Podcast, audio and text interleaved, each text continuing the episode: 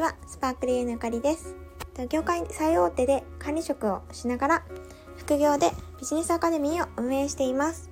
本日の音声は仕事ができる人のモチベーション管理ということについてお届けしていきたいと思います。仕事ができる人で、あの、ずっとなんかモチベーション下がらないのかなって思う方っていないですか？なんかずっと同じぐらいのエネルギーの高さで仕事していて、この人ってなんか落ち込まないのかなとか、なんかモチベーション下がった時どうしてるんだろうみたいな風に疑問に思う方って周りにいらっしゃるんじゃないかなと思うんですね。で、実際私も生徒さんとか、まあメンバーとかから、なんかゆかりさんってモチベーション下がる時ないんですかとか、落ち込む時ってないんですかって結構聞かれるんですよ。で、実際、あの、どうやってモチベーション管理してるのかっていうことについてお話ししたいと思います。で、まず、そもそもなんですけど、モチベーションは、あの、上がったり下がったりするものだっていうふうに置いた方がいいです。要は、モチベーションを下げないようにするとか、モチベーションを上げるとかっていうことをそもそも考えないです。なぜなら、モチベーションは上がったり下がったりするのが当たり前だからですね。で、その上がったり下がったりの幅というか、そこがちょっと人によって違ったりとか、あのー、アベレージですよね。平均値。モチベーションが、例えば100がマックスだとしたときに、例えばその仕事ができる人とか、うんと、成功してる人が、モチベーションを、なんか90から100の間でしか上がったり下がったりしないっていう方と、えっと、どちらかというと、こう仕事ができない方っていうとおかしいんですけど、どうしても感情に左右されやすい方は、そもそもの平均値が、あの、モチベーション30ぐらいで、20から40の間を行ったり来たりしてるっていう方みたいな感じで、このモチベーションの幅と、その平均値っていうのは人によって違うなっていうふうに思うんですけれども、ただ上がったり下がったりするっていうのは、誰しもがそうだというふうに考えてます。あの、私はやっぱ新卒で、経営コンサルタントとしてあの会社に入社してあの大手の企業さん向けにアドバイスとかをやってきたんですけれどもやっぱ大手の管理職の方というか役員の方とか経営者の方とかでもモチベーションは左右ありますあ上下するものなので自分が特別になってモチベーション常に高い人になろうっていうことをそもそも目指さないっ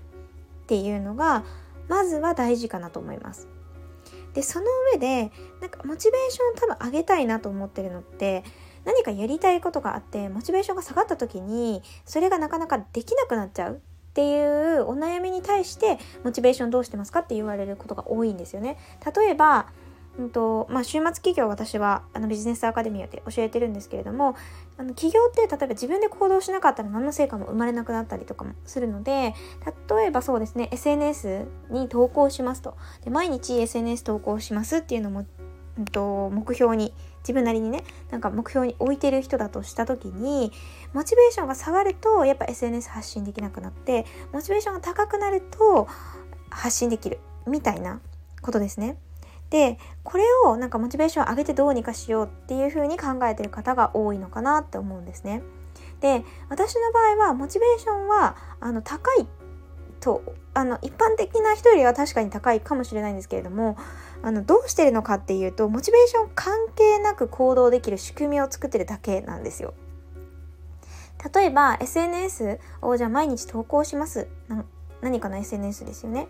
って決めたとしたらそれを自分なりにどれだけ簡単にできるのかでどれだけ、まあ、楽しくできるのかこれちょっとモチベーションに近いと思うんですけれどもっていう風に工夫します。で例えばインスタですねインスタって私もともとあんまり好きじゃなかったんですよ。そもそも全然使ってなかったですしあの映えみたいな写真撮るのもすごい苦手ででじゃあどうやったら楽しくできるんだろうって思った時に私文章を書くのは好きなんですね。なので文章を書くのだったら結構楽々できるからまずブログで書いた文章から少し文字数を削ったり内容を変えたりして発信しようと。で写真は撮るのが本当に好きじゃないっていうことがあのもともとねそういう気持ちがあって全然投稿できないっていう時もあったんですけれどもなので写真はなんか撮りだめするっていう風に決めましたね。まあ、今はあのそこまで苦もなくできてるというか当たり前になっちゃったんですけれども最初の頃はやっぱりそういう風にしていてでプロに撮ってもらった写真とかってやっぱり自分で撮るものよりもクオリティが高いですし自分もなんか見てて楽しい写真になることが多いのでそのプロに撮ってもらったものは、まあ、やっぱり取りだめというかたくさん撮ってもらうのでその写真をあげようとかっていう風に決めてで文章を書くっていう風にしてたりですね。でそれも例えば結構うーんと投稿の投稿するの忘れちゃうよとかっていう方も結構いると思うんですけれども投稿するの忘れちゃう私も結構忘れるしあの日々やっぱ忙しさが違ったりするので毎日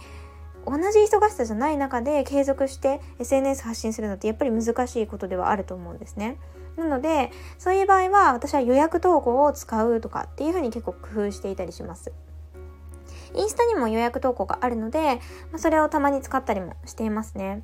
毎回は今使ってないんですけれども、ちょっと前はやっぱりインスタに力入れるっていう風に決めた時に使ってましたね。うん、アカウントがすぐなくなっちゃったりとかしたので、なんかもう一回いろんな方とつながりたいなっていう風に思った時は、あの予約投稿とかもやっていたことがあります。なので、やっぱやり方を工夫するって感じなんですよね。モチベーションが低い自分でも、最低限の、まあ、自分が目標としている行動ができるようにするのが私なりのモチベーション管理法ですね。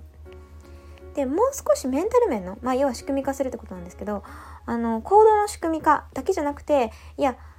まあそうは言ってもモチベーションのこのメンタル面のことが聞きたいんですみたいな方もやっぱりいらっしゃるかなと思っていてなのでそのメンタル面についてもちょっと回答しようかなと思います。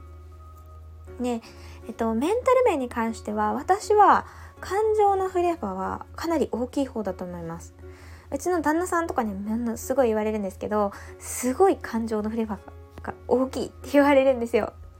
で生徒さんとか、まあ、メンバーとかにはゆかりさんって全然感情の振れ幅がないねって言われるんですけど実はすごく大きくてだから落ち込む時すごく落ち込むし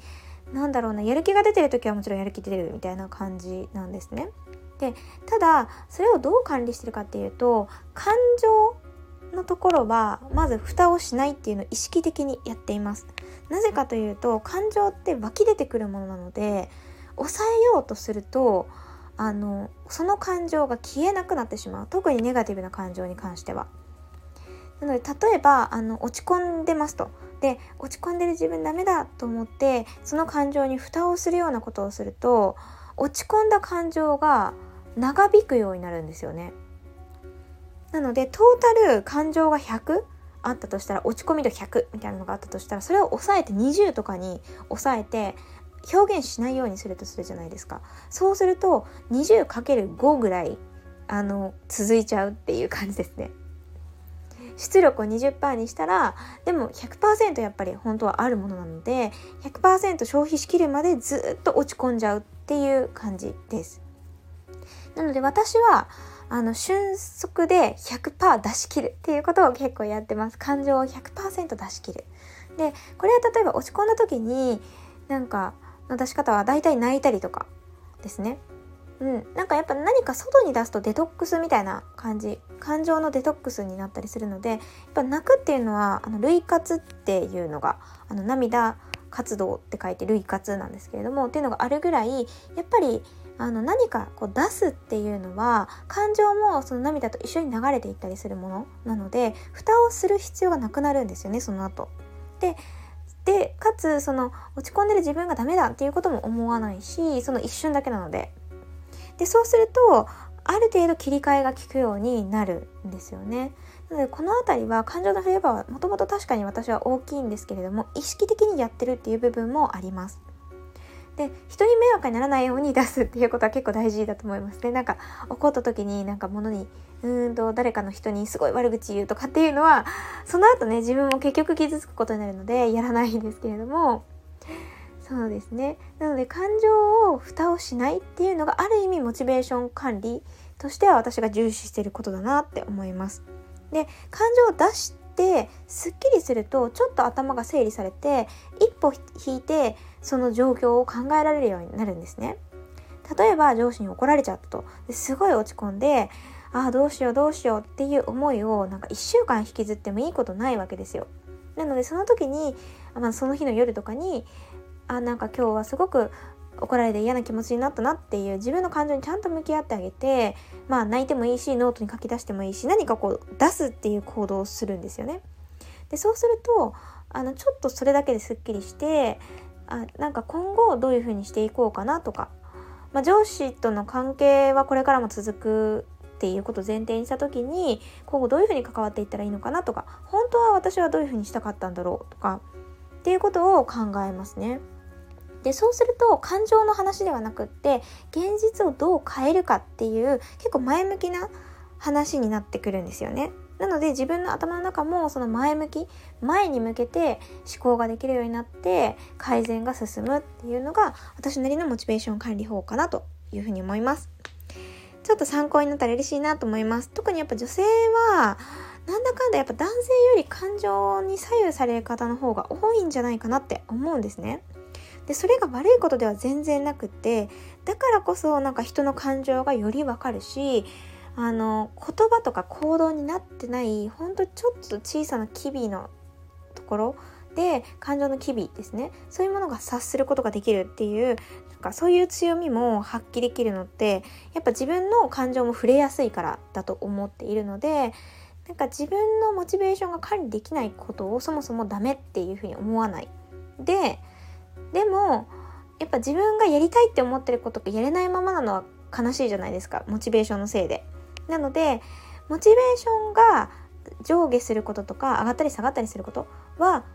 いいこといいことというか許容していく。で許していく自分を。でその上ででもやっぱり自分がやりたいことってこういうことだからそのために行動を止めないためにはどうしたらいいのかな、まあ、さっき言った仕組みですね。あの行動の仕組み化なのか感情をまず出してちゃんと自分に向き合ってあげて前向きに考えられる状態に戻してあげること早く戻してあげることなのかっていうのを是非考えてみていただけるといいかなと思います。ということで今日もこの辺で終わりにしたいと思います。今日もご視聴くださってありがとうございました。バイバイ。